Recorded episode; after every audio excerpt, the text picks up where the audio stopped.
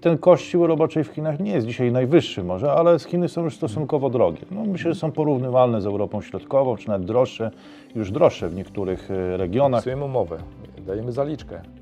E, I na drugi dzień po wpłacie zaliczcy Chińczycy mówią, dobra, no to teraz musimy zmienić umowę. Na pewno e, pandemia była pewnego rodzaju wyzwaniem i takim szczególnym momentem, kiedy mówiono dużo o przenoszeniu produkcji z Azji do, do Europy chociażby, zwłaszcza do Europy Środkowo-Wschodniej. No i zobaczymy, czy, e, czy, to, czy to będzie się przenosić, czy, czy, to, będzie, czy to będzie postępować. Musimy się umówić z naszymi chińskimi partnerami szybko z rana, bo u nich jest koniec dnia. To mamy taką, e, że tak powiem, gdzieś godzinkę, półtora, żeby gdzieś jeszcze online e, móc porozmawiać. Problemem na pewno będzie demografia chińska, drożejąca praca w Chinach, przechodzenie Chin na taką gospodarkę bardziej zaawansowaną. No to pewnie będą wszystko próby, które podejmą Chiny w najbliższych latach i będziemy tego, skutki tego będziemy doświadczać e, w Europie Środkowej.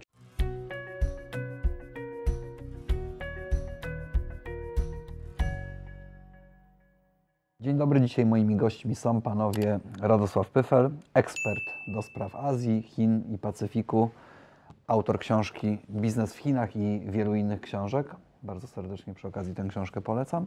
Oraz Piotr Szczeblewski, prezes zarządu PJP Makrum.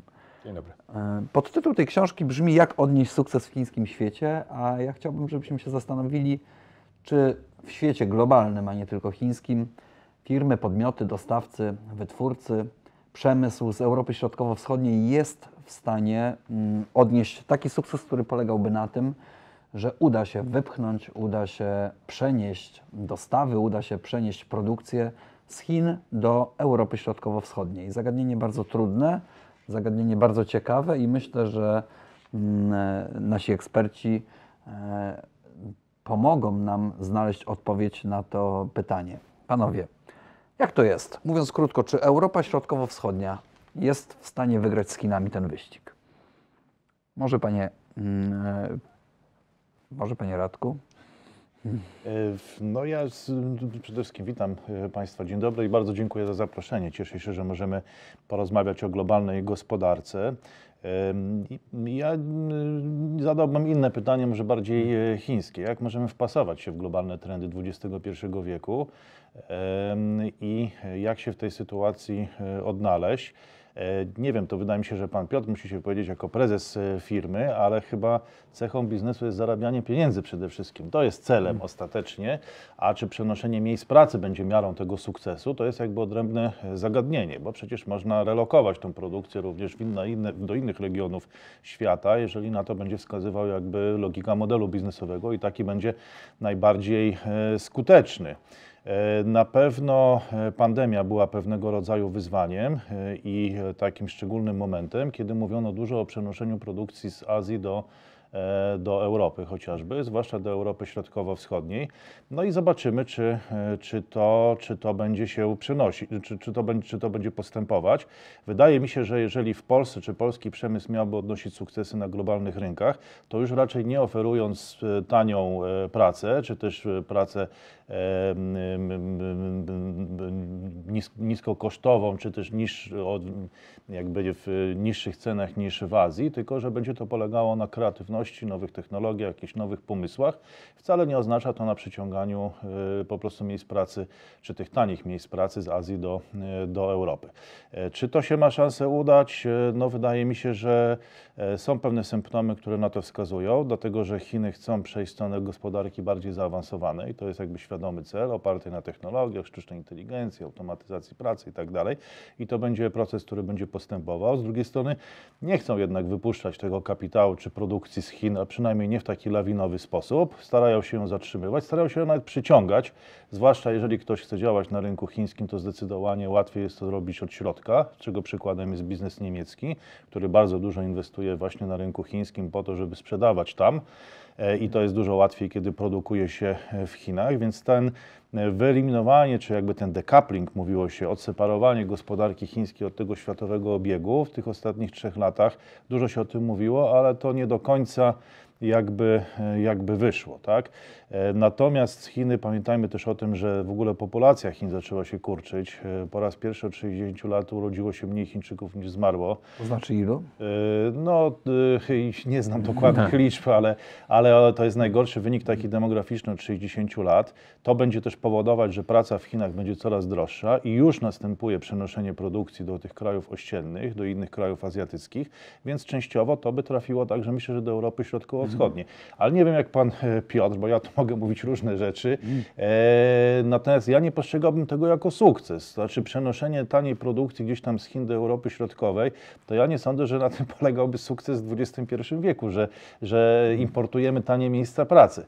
Em, No ale więc ten model u nas też pewnie będzie musiał się zmienić, bo jesteśmy już dojrzałą gospodarką i też już mamy pewne sukcesy, pewna akumulacja kapitału, nastąpiła pewne umiejętności, know-how, natomiast Chiny będą się zmieniać i to będzie miało ogromny, ogromny wpływ. Te zmiany będą postępować w sposób e, stopniowy i tym problemem na pewno będzie demografia chińska, e, drożejąca praca w Chinach, mm, e, przechodzenie Chin na taką gospodarkę bardziej zaawansowaną, no to pewnie będą wszystko próby, które podejmą Chiny w najbliższych latach i będziemy tego, skutki tego będziemy doświadczać w Europie Środkowej. Czy będziemy z tym konkurować, czy będziemy próbowali wykorzystać to jakoś, wygrać, mówiąc po chińsku, wygrać na swoją korzyść, no to też się okaże i zobaczymy też z jakim skutkiem. Mhm. Piotrze, czy, czy my to wygrywamy na swoją korzyść? Tak?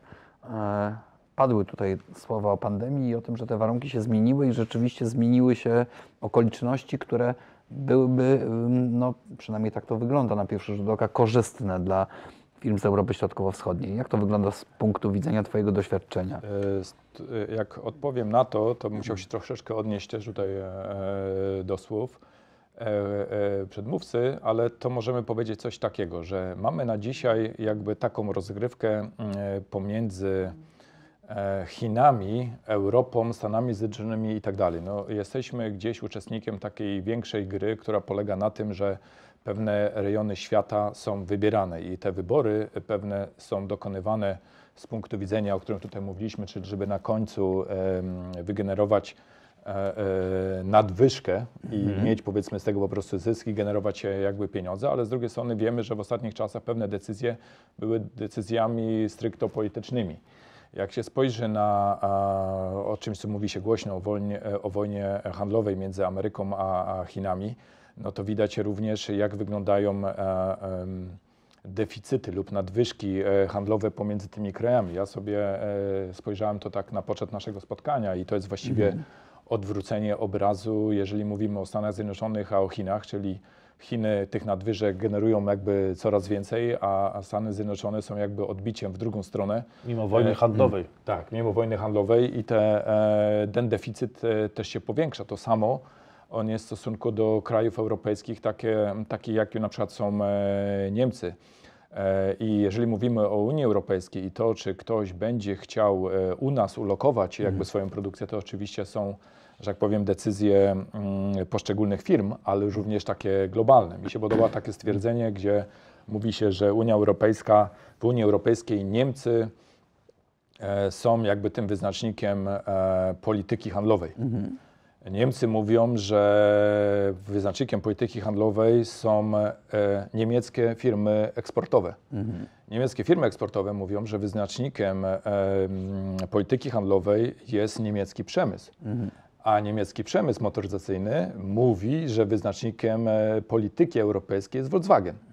I to się tak troszeczkę Schodzi, schodzi, schodzi. kółko zamyka i pokazuje, gdzie kto jakie ma interesy. I dzisiaj, jeżeli powiemy sobie, w co Chiny kupują najchętniej, to oczywiście na pierwszym miejscu są tam, gdzie mają e, e, braki, a braki najwięcej e, kupują chipów. I to jest jakby produkcja w porównaniu do tego, co Niemcy mogą zaproponować, czyli na przykład samochodów czy przemysłu, e, czy przemysłu takiego maszynowego, to jest 8 razy mniej. To jest 50 miliardów dolarów rocznie, a chipów się kupuje za ponad 400 miliardów. Nie? To pokazuje jakby tutaj różnicę. Skalę zjawiska i różnicy. E, Co bym chciał też pokazać, bo uważam, że e, m, jest dużo atutów takich, gdzie e, Europa Środkowa-Wschodnia, tak mówiąc już e, dosyć szeroko, czyli mam w pierwszym momencie na myśli kraje TV4, czyli Grupy Wyszehradzkie, ale również i kraje bałtyckie, e, idąc w dół e, przez całą Europę Środkowo-Wschodnią, a, a kończymy gdzieś na Bałkanach, e, to jest potencjał, ale jak porównamy sobie nawet potencjał ludzki, to jest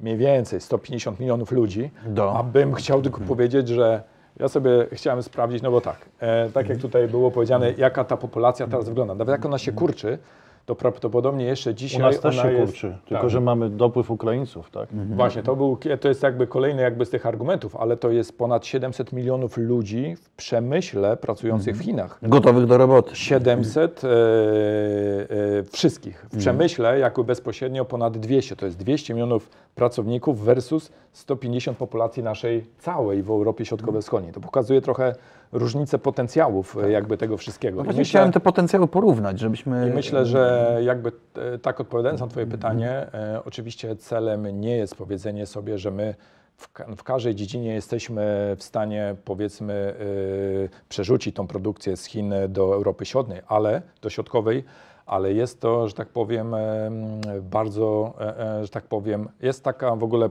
powiedzenie jako nearshoring, czyli e, powiedzmy gdzieś blisko, w tej najbliższej zagranicy lokuje swoją produkcję, żeby mieć do niej dostęp, żeby ją kontrolować e, i tak dalej. I to już nie jest jak e, tak, taki wątek e, nasz z firmy, jako mm, e, powiedzmy 20 lat temu pracowaliśmy jako dostawca dla e, offshore'u, czyli takiej wtedy bardzo popularnej w Europie e, gałęzi, bo to się rozwijało. Norwegowie byli tym głównym e, naszym klientem Rolls-Royce Marine i wtedy Polska i te kraje naszego regionu były traktowane jako low cost country.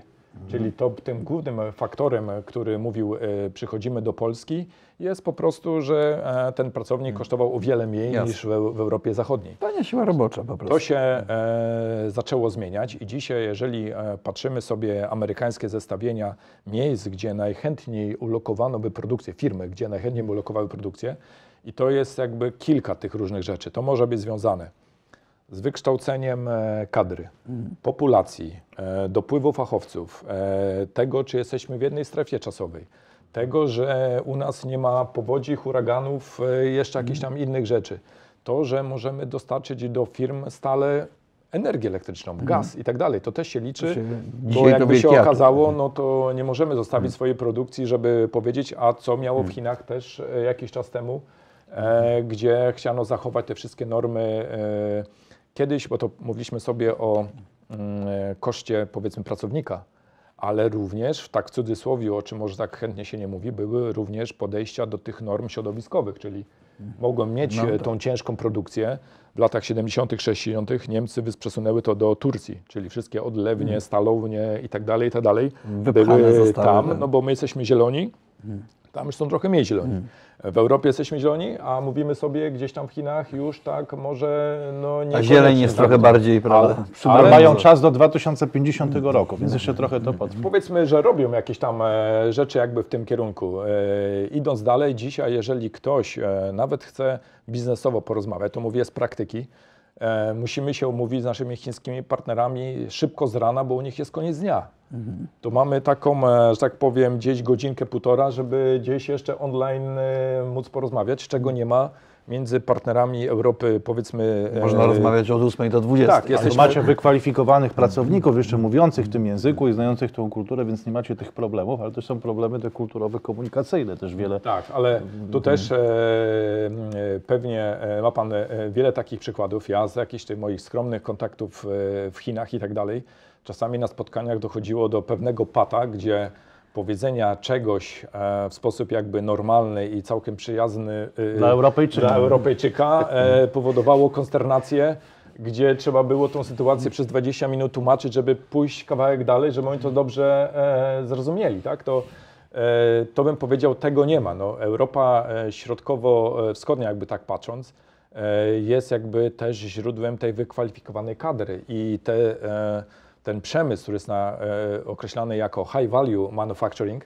jest, e, patrzyłem sobie na mapy, gdzie te powiedzmy wywiadownie, e, które działają, albo konsultanci na rzecz innych firmach, gdzie to lokują, no to widzimy, że to jest Polska, Czechy i potem tylko wyspy w poszczególnych innych krajach e, regionu, gdzie ktoś powie, dobra, Budapeszt jest ok i tak dalej, i tak dalej.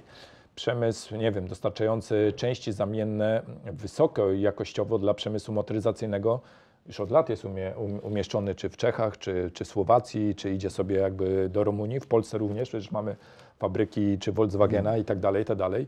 I teraz można powiedzieć sobie dobrze czy źle. Ja uważam, że to, co się wydarzyło w Chinach po 2001 roku, czyli wstąpienie Chin do mm, WTO. e, WTO Tak. powodowało jakby otwarcie rynków, tak? I minęło, zobaczcie, od tego czasu 20 lat i mówimy sobie, dobra, ten tani pracownik był motorem do przerzucenia wszystkich poszczególnych innych rzeczy, czyli technologii, fabryk, e, nauczenia e, pracy, pracowania czy obcowania z zupełnie inną techniką.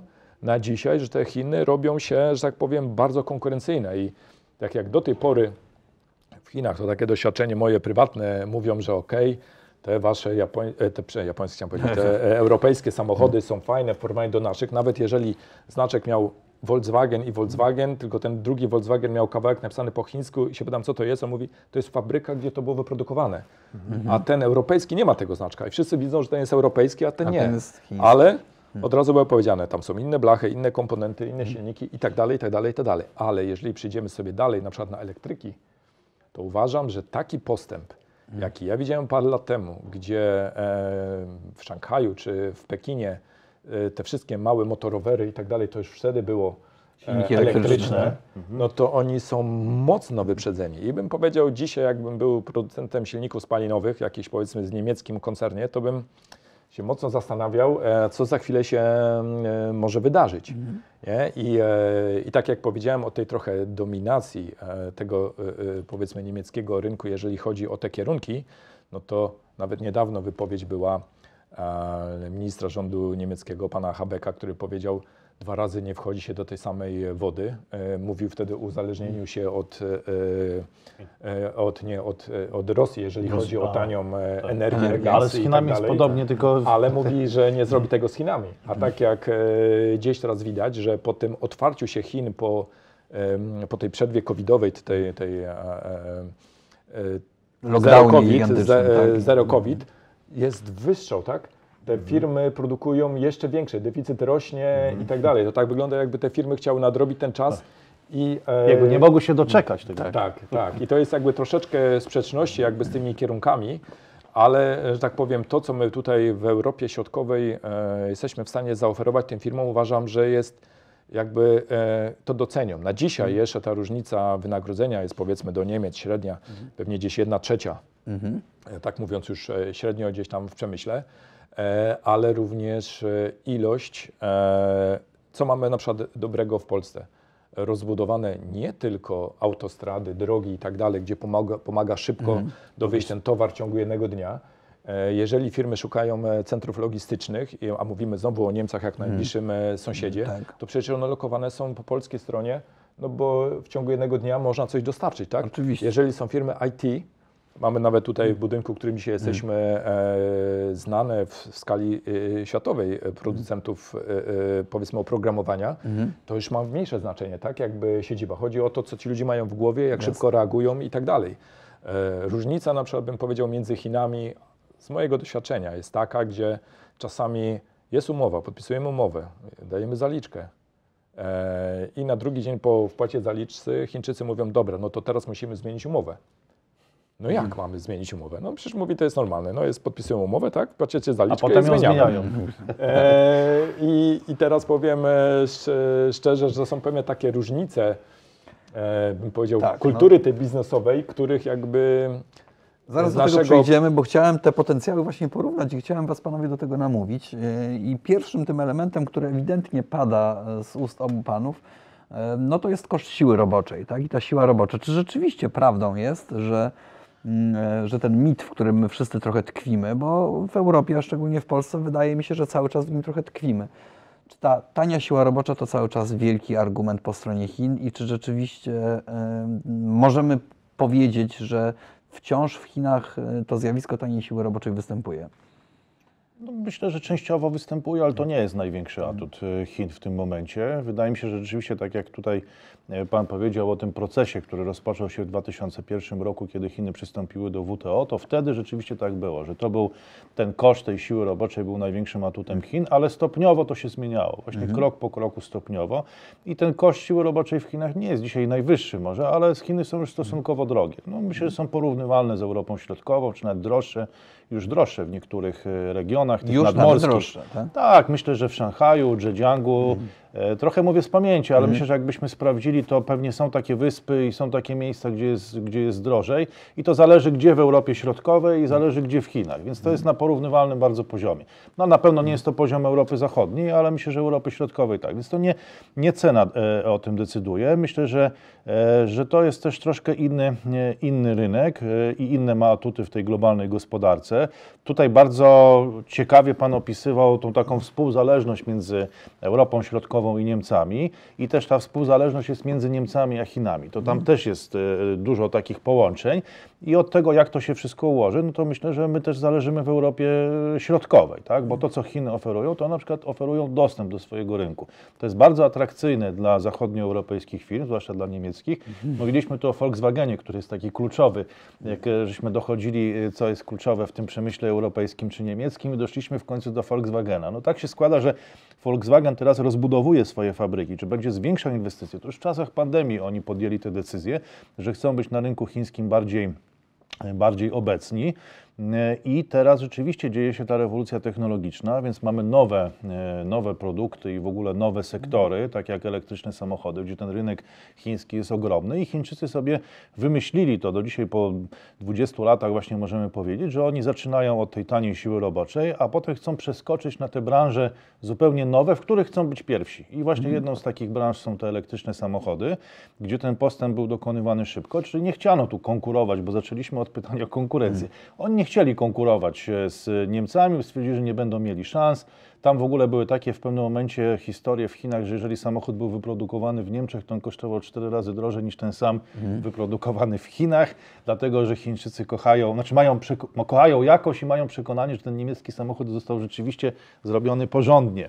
I taki chcieli, a nie chcieli kupować, albo kupowali go wtedy on cztery razy taniej kosztował, jeżeli był zrobiony e, w Chinach. No i plan był taki, żeby niczym w tej strategii Go, e, Go to po japońsku, po chińsku to Weiqi, czyli no nie walczymy na tej szachownicy, tylko przenosimy rozgrywkę na szachownicę zupełnie inną. No i tak stało się w tej branży samochodowej między innymi i także w innych e, branżach, więc, e, więc ja bym tutaj nawet nie widział dużej zależności między Europą Środkową a Chinami, natomiast wszystko to, co tam się dzieje w relacji do biznesu europejskiego, zachodnioeuropejskiego czy niemieckiego, to będzie stwarzało różnego rodzaju możliwości, które będzie można wykorzystać. I tutaj pan Piotr właśnie mówił o tym, że Europa Środkowa jest lepszym partnerem, bo jest bliżej, bo wszystko można dostarczyć szybciej, bo nie ma takiej W ciągu różnicy, jednego dnia. Tak, różnicy kulturowej i to się wszystko będzie, e, będą się takie możliwości tworzyć. Natomiast ja jestem bardzo ciekaw, jak będzie Niemcom szło w najbliższych kilku latach i kilku dekadach. E, Bo od tego w dużej mierze zależy chyba też powodzenie jakby, jakby naszych, e, naszych firm. Nie wiem, czy to zależy od Volkswagena znowu. E, Na przykład, ale jakby mogę tutaj jeden wątek No, do tego wtrącić. Jeżeli dzisiaj jesteśmy w tak mocno zmieniającym się środowisku, w którym jakby pracujemy, jest wojna na Ukrainie, są sankcje na Rosję i tak dalej. I teraz dyskusja, która się dzieje gdzieś w mediach, o której jakby wszyscy rozmawiamy, czy ten Tajwan jest bezpieczny i tak dalej. Z punktu widzenia Tajwanki, który u nas jakby w grupie pracuje, to ona mówi, jak się urodziła, to ta groźba ataku tam Cały była. czas była, Tak, tak. i jeżeli I ona ona cały ma niej to dzisiaj, jest nic nowego. tak, 30 lat, to ona mówi cały czas potrafi e, z tym żyć, ale dzisiaj e, nasi partnerzy, nawet z którymi my pracujemy, czy klienci w Europie Zachodniej mówią, a co się stanie, jeżeli e, do takiego ataku na przykład by doszło? Prawdopodobnie albo inaczej, albo zaangażowanie Chin z, z Rosją w wojnie na Ukrainie. Rosji, tak, tak. Z- Wydarzy się prawdopodobnie to samo, czyli zostaną narzucone pewne sankcje na producentów w Chinach. I się okaże, że dzisiaj to, co mówimy, nawet zwiększenie tego, e, tej wymiany handlowej pomiędzy Europą Zachodnią a Chinami może w pewnym momencie być przerwane. I to z dnia na dzień. Jeżeli ja nie zrobię tego kroku wyprzedzającego i nie powiem sobie, mam dywersyfikację, bo jeżeli nawet wrócimy na chwilkę do czasów COVID-u, ta szczepionka składała się ponad 200 elementów dostarczonych z różnych rzeczy, powstała ta, e, ta szczepionka, nie? Czyli ja nie mogę znowu jako e, obojętnie jeden przedsiębiorca czy drugi powiedzieć, że moja produkcja w większości jest uzależniona od tego, co jest w Chinach. Dzisiaj mówimy o antybiotykach i się W okazuje... lekach to tam było zejście 80% Tak. chyba. I są e, jakieś rodzaje, zapomniałem, bo nie jestem fachowcem z tego, ale jest jakiś rodzaj e, komponentu, który służy do produkcji antybiotyków, który w 100% jest robiony w Chinach. Czyli odcięcie tego rynku powoduje, że nie mamy alternatywy. To Nie ma- mamy antybiotyków. E, potem jakby była kwestia chipów, tak? E, Okej, 17% jest własnej produkcji. Oni tak potrzebują całą resztę, żeby sobie dokupić, dlatego kupują, tak jak mówiłem, e, tego wszystkiego. I dzisiaj e, to, czy wybrać Europę Środkową, szczególnie dla naszych partnerów z Europy Zachodniej, uważam, że to jest zdroworozsądkowy. Już nie tylko mówimy tutaj o tym koszcie tego pracownika, tylko zapewnieniu ciągłości istnienia tej firmy. Tak, bo troszkę wyszliśmy z tego paradygmatu, y, tak, przysłu- tak jak y, słuchałem tego, co Pan mówił, troszeczkę chyba wyszliśmy z tego paradygmatu, że koszt jest wszystkim, tak, że liczą się jeszcze inne rzeczy. Na przykład E, jakość. Bezpieczeństwo dostaw, y, c- płynność tych dostaw, tak, i tutaj rzeczywiście wkradło się to ryzyko geopolityczne, e, te wojny handlowe y, i, tą, y, i to y, różnego rodzaju ryzyka, właśnie też sankcji. E, Myślę, że tego też bardzo obawia się chiński rząd. Tak jak obserwuje ruchy i posunięcia, które wykonuje, to bardzo chce uniknąć takiego mm, zaangażowania po stronie Rosji, żeby nie zostać obłożony tymi sankcjami, bo jest świadomy tego, że wtedy zrealizowałby się ten scenariusz, o którym Pan wspomniał, czyli nałożenie tych sankcji i to uderzyłoby w tych dostawców chińskich, bo rozdzieliłoby ich od, e, od, bi- od biznesu, od przemysłu zachodnioeuropejskiego. Ale to nie zmienia faktu, że rzeczywiście ryzyko po- geopolityczne, które nie występowało przed 2020 rokiem, chociaż wojnę y, handlową zainaugurował Donald e, Trump, ale to jeszcze nie było na- ryzyko geopolityczne na tym poziomie, na jakim jest e, teraz i ono też musi być uwzględniane. Tak. I jest. Jeżeli weźmiemy e, pod uwagę sobie nawet komponenty, których e, rozwija się e, e, te Niemcy, nasz ulubiony Mhm. przykład, samoloty myśliwskie Tornado, tak? Czyli e, czy ten Eurofightery. No cały czas było to, że Europa próbuje tak ulepszyć te swoje produkty, żeby one były e, przez armię na przykład europejskie wykorzystywane. Decyzja e, Niemców jest prosta, oni kupują F-35. E, potem idąc dalej, to mówię o tym podtekście jakby politycznym, e, geostrategicznym. Mówimy sobie, ok, e, technologia e, 5G i Huawei, tak? Ani nie w Polsce, ani nie w krajach bałtyckich i tak dalej. To są pewne rzeczy, które e, znowu musimy patrzeć interesem tych e, dużych graczy, tak? Patrząc z punktu widzenia Stanów, e, Europa Środkowa, nazwijmy w cudzysłowie, e, jest konkurencją, tak? Przeniesienie Oczywiście. tej produkcji do, e, do Stanów no byłoby tym, tym odpowiedzeniem. Ale oto jest spór teraz między Niemcami, Francją a Stanami, tak? Tak, no bo to jest e, dokładnie to, gdzie mówimy. Kto koniec końców będzie to produkował i generował marżę. My w naszym modelu biznesowym e, nie jesteśmy poddostawcą żadnej zachodniej firmy. To są nasi klienci, to są ci, którzy płacą za nasze produkty, żeby ta marża zostawała u nas w firmie, w Polsce.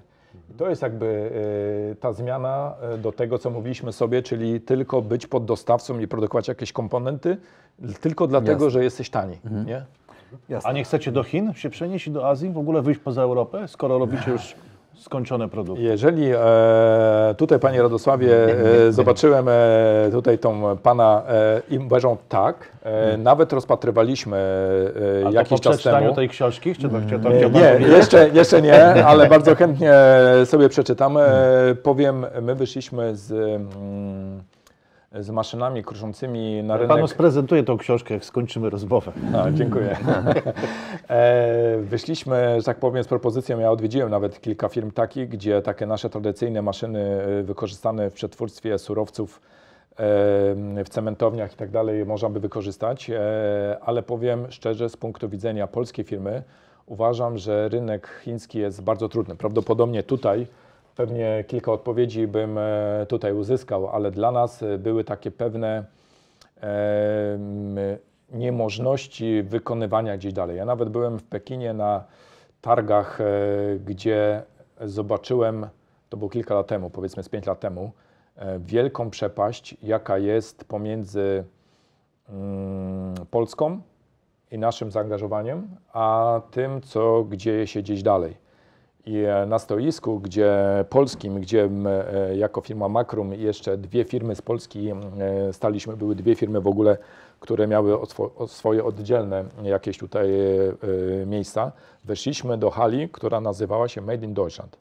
E, weszliśmy do tej hali i w tej hali e, zaczynano porównywać naszą placówkę, e, którą mieliśmy w Pekinie, z placówką e, e, niemiecką. Różnica, wam powiem, była 3 taka. do 400 czy pracowników E, zatrudnionych? nam powiedzieli coś takiego, że w naszej jest e, e, trzech czy czterech pracowników, którzy mogli w pierwszy dzień na chwilkę na te targi wejść, ale potem już nie mieli czasu e, dalej rozmawiać, bo znowu ktoś przyjechał i trzeba było go obsłużyć, odebrać z lotniska, gdzieś zawieźć i tak dalej, i tak dalej, czyli te targi nie były istotne. A mówią, że mają w konkurencji do tego, gdzieś tam kawałek dalej, e, są dwa wielkie bloki e, e, przedstawicielstwa Niemiec e, e, w Pekinie. Jeden blok cały, nie wiem ile ludzi, może to jest 400 ludzi, nie wiem ile tam ich było, pracuje na rzecz e, obsługi e, dokumentów, wspomagania firm, które tam są. E, I drugi taki ściśle e, e, biznesowy, czyli jeżeli daje się im zadanie znaleźć dla mnie dostawców takich, producentów taków, takich, Ma to oni robić, tak, przyjeżdżają i ktoś się tym op- opiekuje. My kiedyś w programach, tak jako kolejny z takich minusów, może to się zmieniło, bo w ostatnim czasie tego nie sprawdzałem, ale były ubezpieczenia, które my mówiliśmy, dobra, damy Ci ubezpieczenie, powiedzmy kukę, może to zrobić i tak dalej, i tak dalej, będziesz musiał tylko zapłacić za to, za to, za to. I ten Chińczyk, e, ten jakby inny przedstawiciel w innych krajach, na przykład w Kazachstanie, no tak już trochę odejdę od tego głównego tematu, mówi, słuchajcie, ale był u mnie Deutsche Bank i on mi to wszystko, co wy tutaj wypisujecie, dał w tej jednej racie, mało tego, ja nie biorę, ja nie biorę na siebie tej gwarancji, bo to gwarantuje rząd nie, niemiecki. To jeżeli mówimy sobie na kraju, który jest nastawiony na e, sprzedaż eksportową i faktycznie wspiera e, Swój eksport. swój eksport, to jest zupełnie inaczej do tego, co my, my, my robimy. Nawet jeżeli e, ktoś jedzie do krajów takich, gdzie podpisanie jakiegoś dokumentu wiąże się, mm, nazwę to, z poznaniem się. Trzeba spędzić trochę czasu z tym klientem. Trzeba go tu i tam zaprosić, tak? I tak, Tak. dalej. I powiem jeszcze, e, nie na wszystko można mieć fakturę. E, to, Szczególnie w Chinach. To powiem e, w Ale ten to po sposób. chińsku pan to powiedział, tak? Ale, Wszyscy wiemy ale, o co chodzi. ale to powiem tylko tak, chodzi o prostotę jakby postępowania, tak? Jeżeli jestem e, przedsiębiorstwem niemieckim i przychodzę i wypisuję e, jak jest i mówię, mam pewne wydatki, na które niestety nie będę miał dokumentu. Zaliczcie mi to jako koszt mojej działalności, tak? I oni mówią, po co ty to robisz? Po to to robię, żeby produkty, które robię, żebym mógł dalej sprzedać. I oni mówią, dobra, uznajemy. No to U chyba niemożliwe to- w Polsce. Jest to niemożliwe, Niemożliwe. Nie? I dlatego jakby mówię trochę o takich warunkach już troszeczkę jakby dalej od tego głównego I o tych kulisach bardzo ciekawych. Tak. wsparcia tego biznesu, który chcemy robić. I e, tak jak e, patrzę cały czas na e, e, to, co tutaj prawdopodobnie Biznes jest też opisane, no to e, Nie będę zdradzał o szczegółów. tej, o tej kulturze to e, pewnie Panie Jarosławie, Pan może nam więcej powiedzieć, ale oczywiście się spotyka, rozmawiamy. I teraz czym się według mnie różni Europa Środkowa od, e, od Chin? Na przykład tym, że jeżeli przychodzi do nas klient i mówi chciałbym to i to, czy to jest nasz produkt, czy my to produkujemy dla niego i tak dalej, siadą się inżynierowie, siadą się specjaliści, zaczniemy wszystkie szczegóły jakby umawiać, żeby próbować koniec końców zaoferować dokładnie to, co on chce. tak jest. A moje wrażenie w Chinach było takie: przelećmy szybko, y, co tam chcecie.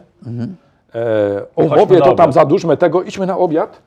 E, bo na spotkaniu trzy razy padło, że już mamy stolik e, na którąś godzinę. No, nie, nie lecieliśmy tam 13 godzin po to, żeby.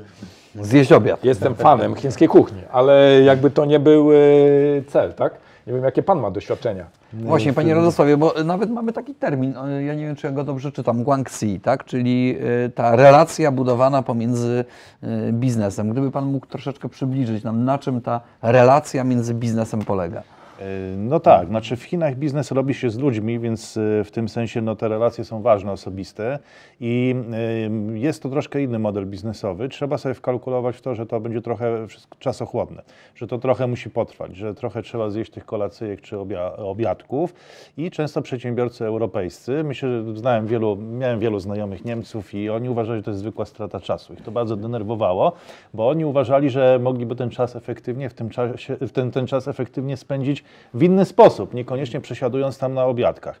E, Tak jak Pan opowiadał tę historię, to tak sobie pomyślałem, że pojechaliście do tej fabryki o 11 albo o 16.30, dlatego że Chińczycy o 11 to oni już myślą o obiedzie i żadna siła ich nie zmusi do tego, żeby oni usiedli i, i, i przeszli przez cały program e, i cały plan tego, co zamierzamy zrobić. Nikomu się to nie udało, a spędziłem w Chinach bardzo wiele lat w ciągu tych ostatnich 20 e, to my- no myślę, że może nawet większość tego czasu i nigdy nie widziałem, żeby komukolwiek się udało o 11.30 zmienić plan Chińczyków. To znaczy, że wtedy ma być obiad. No nie ma innej możliwości, ale rzeczywiście e, no to jest inny rodzaj biznesu.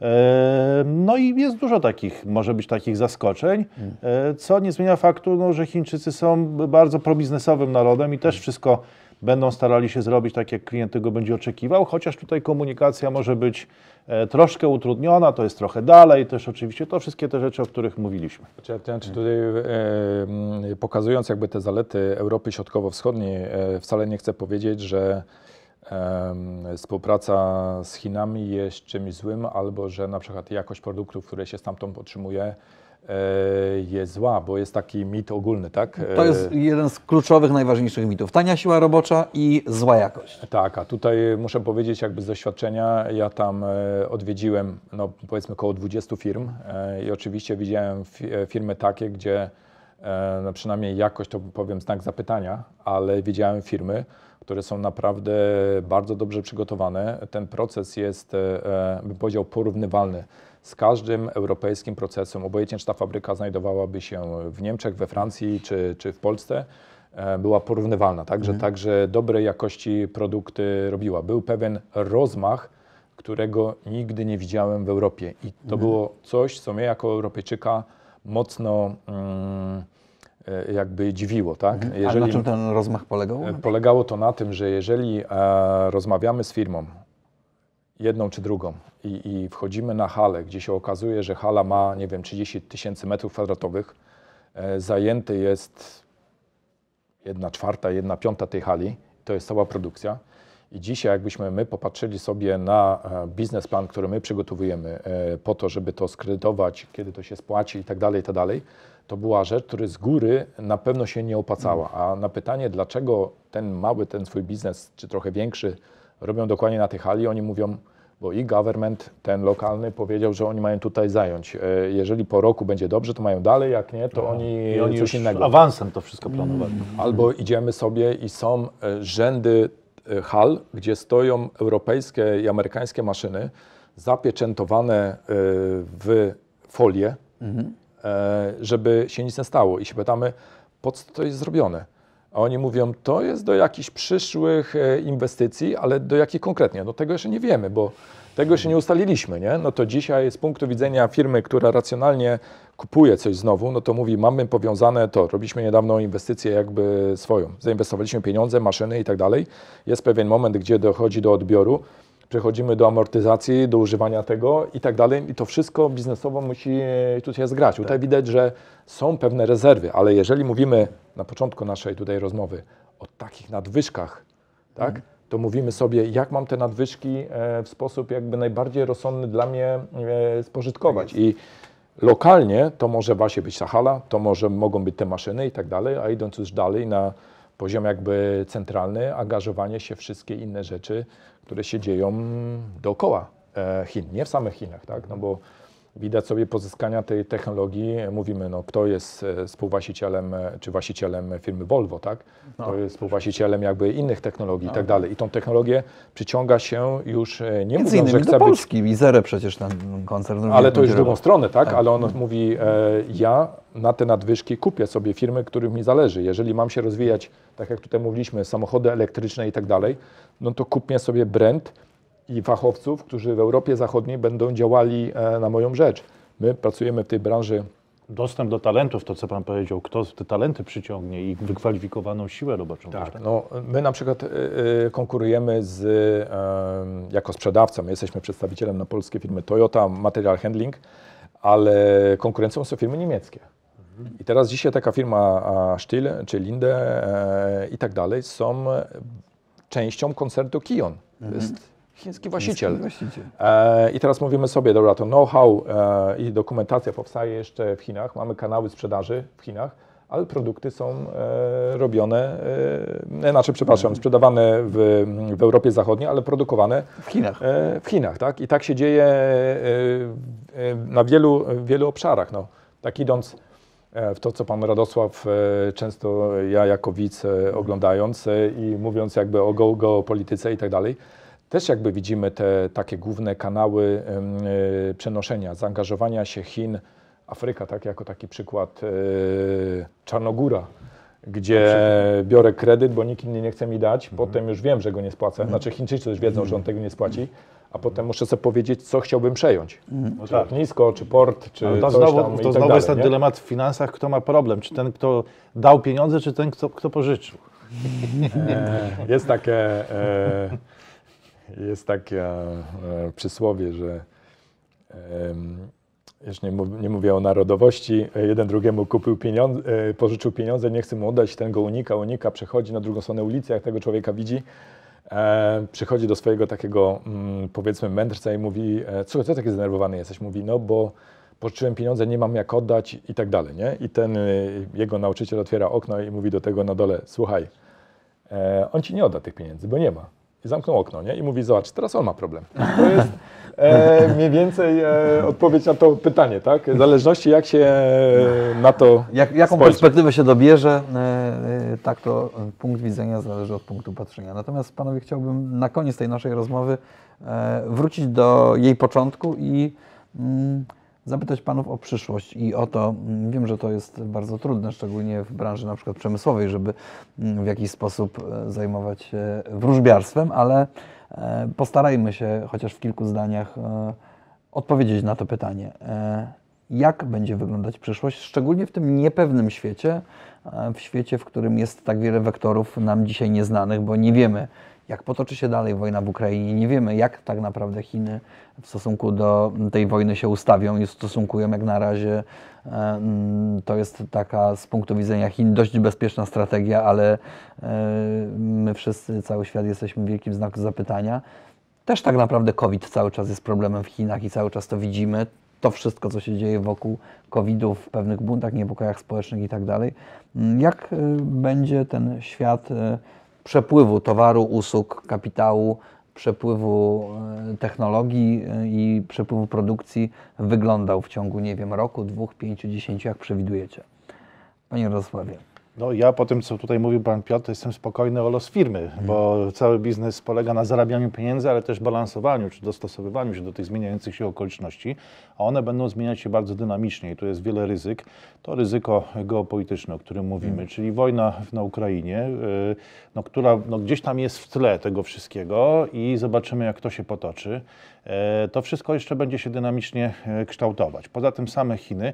Tu troszkę może dorzucę, jak to się mówi, łyżki dziegciu do tej beczki miodu, bo Chiny jednak mocno spowolniły gospodarczo tak? i stosowały strategię zero COVID, e, były zamknięte, były wyizolowane.